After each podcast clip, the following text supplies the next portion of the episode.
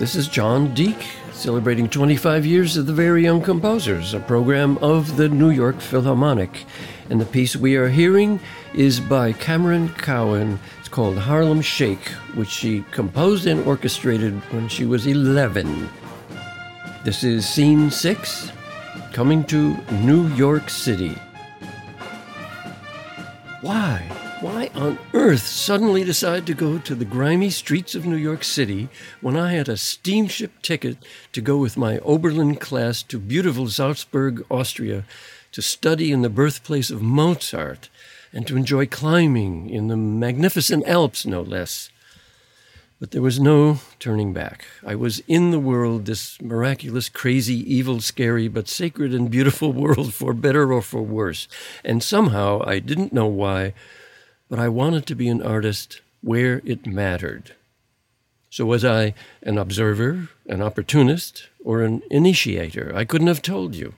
All I knew was at that moment, back in 1955, watching the Philharmonic and dear Leonard Bernstein, LB, telling me, me, that art mattered, that music mattered, and that it wasn't just a gift from heaven for geniuses alone, but belonged to all people as their birthright and their way of making humanity a joy on earth and not just a self indulgent smear.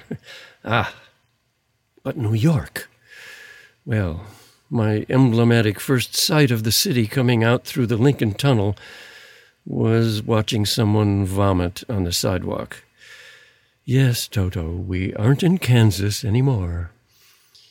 And yes, there were many nasty things, but quite wonderful happenings as well. In that first year, I was fortunate to land a pleasant little room in an apartment on Claremont Avenue in Tiemann Place from sweet little old Mrs. Davies for $48 a month. Just down the street from Juilliard, which was then at 122nd Street and Broadway. My audition for the school went well, and I was harangued right in the street by the esteemed Professor Frederick Zimmermann, at that time associate principal bassist with the Philharmonic, for having the temerity to study with Stuart Sankey when I could have studied with him. On the other hand, Juilliard did not accept some of my credits, and I failed to be put in the Juilliard Orchestra at first, but in a second rate ensemble, or second rank ensemble. Competition was fierce, but what did I expect? And in this small ensemble, wow, I got to play directly with future world class musicians such as Itzhak Perlman, Leonard Slatkin, James Levine. Then they were just students my age. My studies with Stuart Sankey were even better than I had imagined, and I did make friends right away with Gary Karr, the bassist. I would spend time on end, secretly sitting on the floor next to the door of his practice room, learning more about the discipline and precision of hard work than I could have ever done otherwise. Because if I'd knock on the door and be in the room with him, he'd perform for me and not practice. Also, by sheer luck, I landed in the theory class of the best possible teacher imaginable, Peter Schickele of PDQ Bach fame. He would give us contrapuntal dictation quizzes by performing simultaneously on slide whistle, ocarina, melodica, and foot drums. We were on the floor laughing. Later, I would snag him for some composing advice with my work, not officially, but much better than in class. He was amazingly supportive. I even had a debate with him once about his quote unquote serious composing versus his fun PDQ Bach composing. This encounter had an effect on my own composing outlook to be discussed later, but basically asking him, why should composers categorize their works ew instead of just letting them flow freely and sincerely as occasion and inspiration suggest? I remember Peter's answer being somewhat vague and yet logical.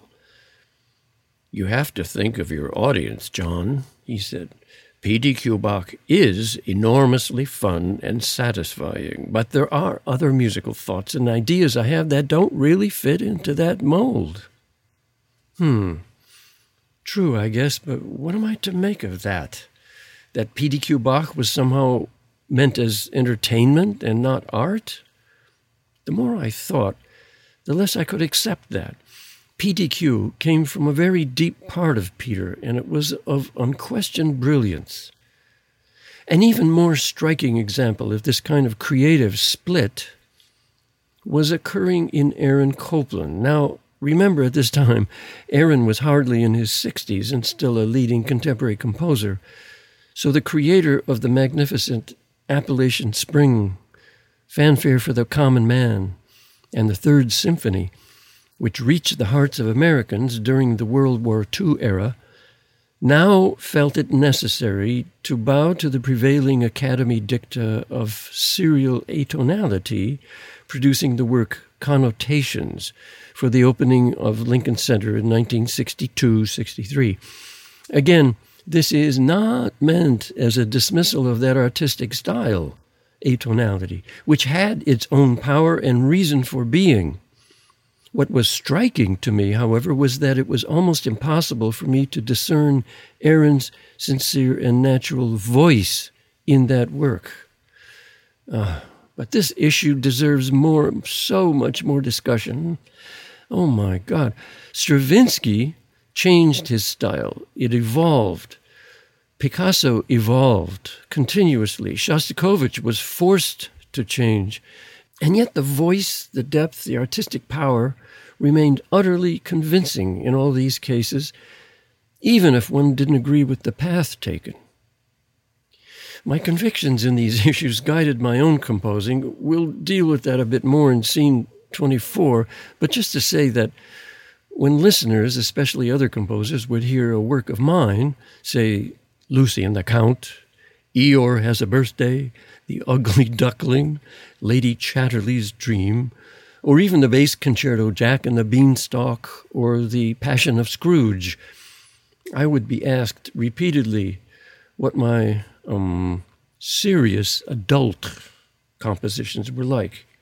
Well, there they are, I'd say, which remains my only honest answer. I don't write for adults or children, and I certainly don't write to be identified with any concept of an official mainstream, whatever that is. I just write. And so it is in writing these reflections. Even though I obviously sense a greater freedom and creativity in the child's approach, I hope that as you read, you realize I'm not only addressing you as children or as adults or as any age group at all, for that matter. To illustrate what I mean is this. Okay, and I'm going to jump here. Once upon a time in Cleveland, I'm going into a time machine to the future, to the year 2006. I was engaged by the League of American Orchestras to give an extended demonstration of my very young composer ideas and techniques. The first thing I asked of the participants, some 60 of the executives of our most prestigious symphony orchestras, was to take off their shoes and sit on the floor. you should have heard the complaints.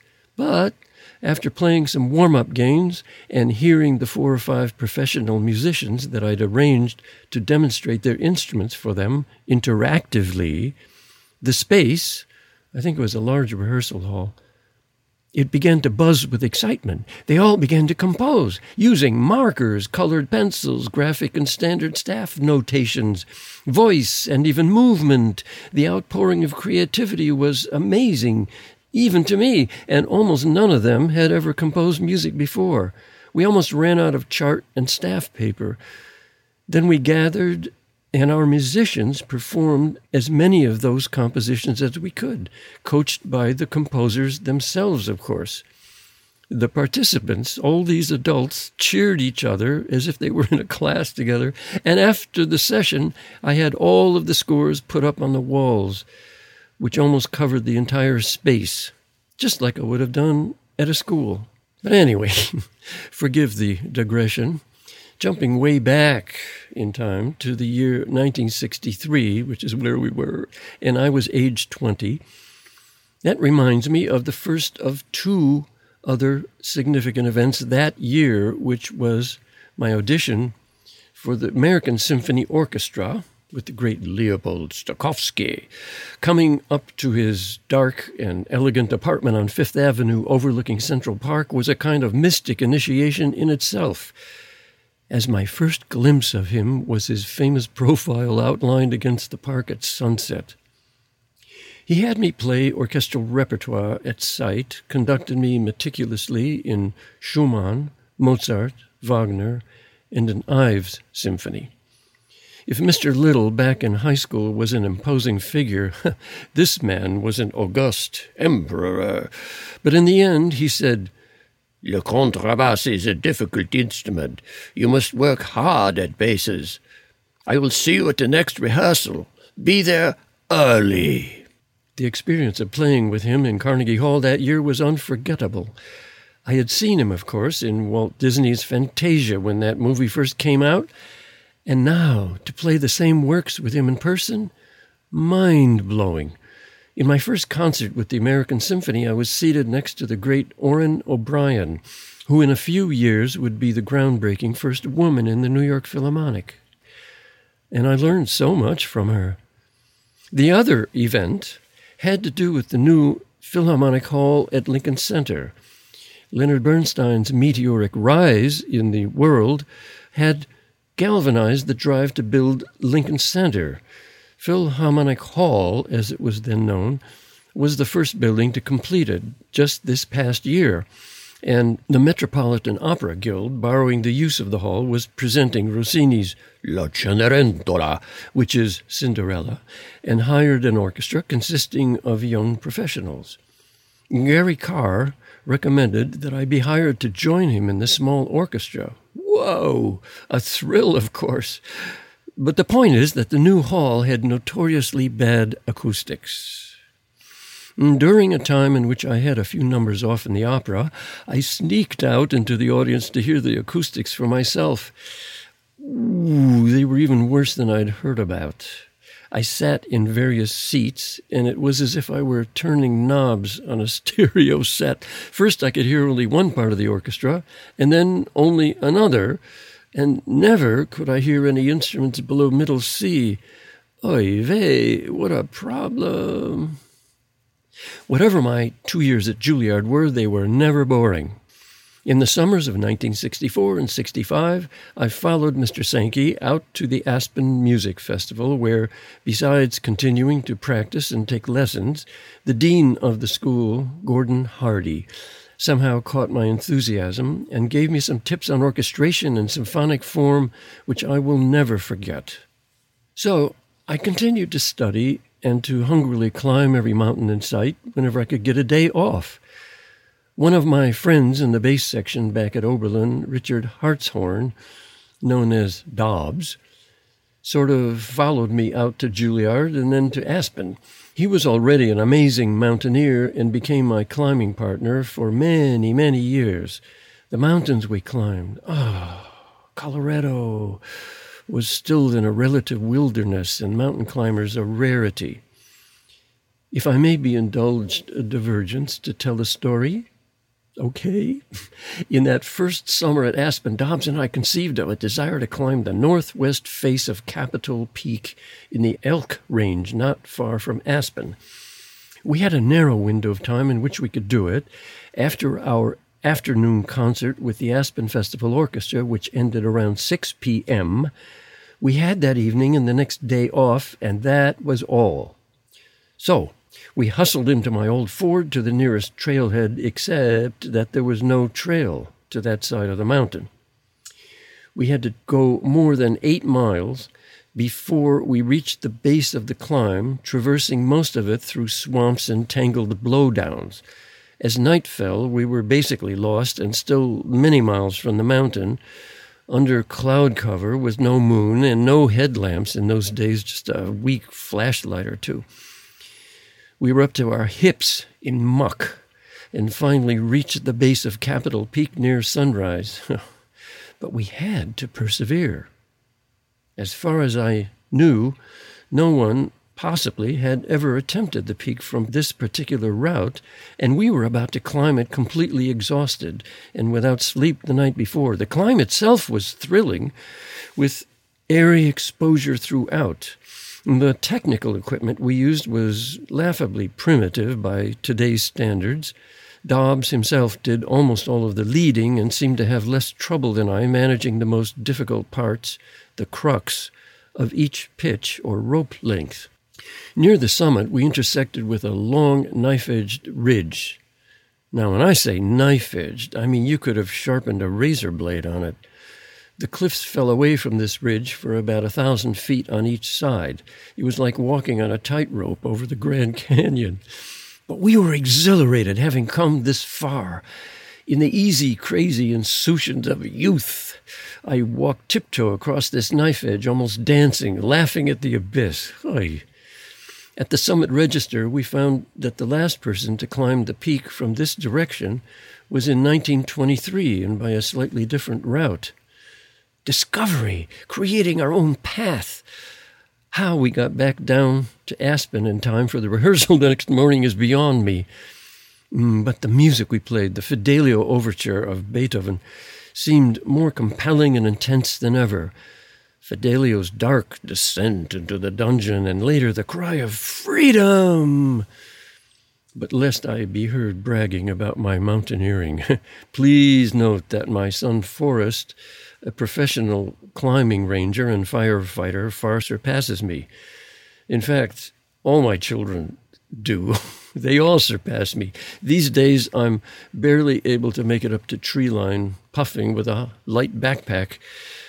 But music making at Aspen was so vitally important. And if I were asked what was greater, music or mountains, I'd only be able to say they both feed each other in a way that is both fragile and of great power, a privileged blessing and a rugged necessity, and above all, a synergy of blinding intensity. I remember one evening with a few friends, we hiked up a nearby mountain, had a glorious makeshift feast at night over an open fire in what was then a wilderness. As the others rolled out their sleeping bags, I felt something happening to me in the darkness, a profound shift. I looked into the alpine woods. Something was there for me. I was having a joyous out of body experience and yet firmly in my body. I was transported not to another dimension, but deep into this one. I began to run wildly into the pine forest, over logs, through bushes, into a meadow, and on and on. I was lost in the wild darkness, yet so firmly at home that I could have lain down anywhere and been at peace. Perhaps I did. I don't remember. Somehow I found my way back, music coursing through me like the blood in my arteries. What could all this mean? I refused to think that I was somehow exceptional. I felt like I was only a tiny strand in the vast web of existence. And yet, somehow, this had to be shared, not because I was incomplete, but because I wanted to see how others experienced these miracles and to encourage them as well. But how? I knew that, like Bernstein, I had to be a teacher, a spreader of the joy and the importance of music. But again, how? In what context? I mean, as to brilliance, talent, genius, I could never hope to touch LB's shoe tops. That was an impossible task. But was I then powerless, worthless? Who knew? How could I give up? I had to persevere. I had to admit that there was simply so much left to do, so much building of that personal foundation of which I spoke at the beginning of scene four. The main task at hand was still to become a really professional musician. Okay, so that was the first step. So in Aspen, right after the Capitol Peak climb, in fact, I was to play in a chamber ensemble of Benjamin Britten's opera Albert Herring with Britten himself present. This is in 1964, remember. James Levine, no less, was the conductor and selected the performers. There were unusually big bass solos in the part, and I'd studied it and felt ready. And after the rehearsals, Jimmy, as we called him, and I, he called me Dad for some reason, even though we were the same age. We would often walk back into town from the music tent. We'd discuss music, literature, art, politics and he would repeatedly ask me to join the chamber group he was organizing in Cleveland, where he was an apprentice to George Szell. Mm, but I felt my path was going in a different direction. He was clearly disappointed, and later I was glad that I had been firm about that, even though we maintained a mutually respectful relationship over the years nonetheless. But anyway, back to the idea of becoming a teacher. Stuart Sankey was very supportive of this. As I graduated from Juilliard in the spring of 65, he recommended me to try out with Thor Johnson, who was music director of both the Chicago Little Symphony and the new Interlochen Arts Academy in northern Michigan. Although I could never say that my personal impression of the man was in any way pleasantly favorable, my audition and interview with Dr. Johnson was successful and I was very excited. This is my first full time professional engagement, and I was soon to be off to the mysterious Northwoods of Michigan. By the way, we're hearing a bit of 11 year old Maya Lubetsky's Night Sky with the New York Philharmonic.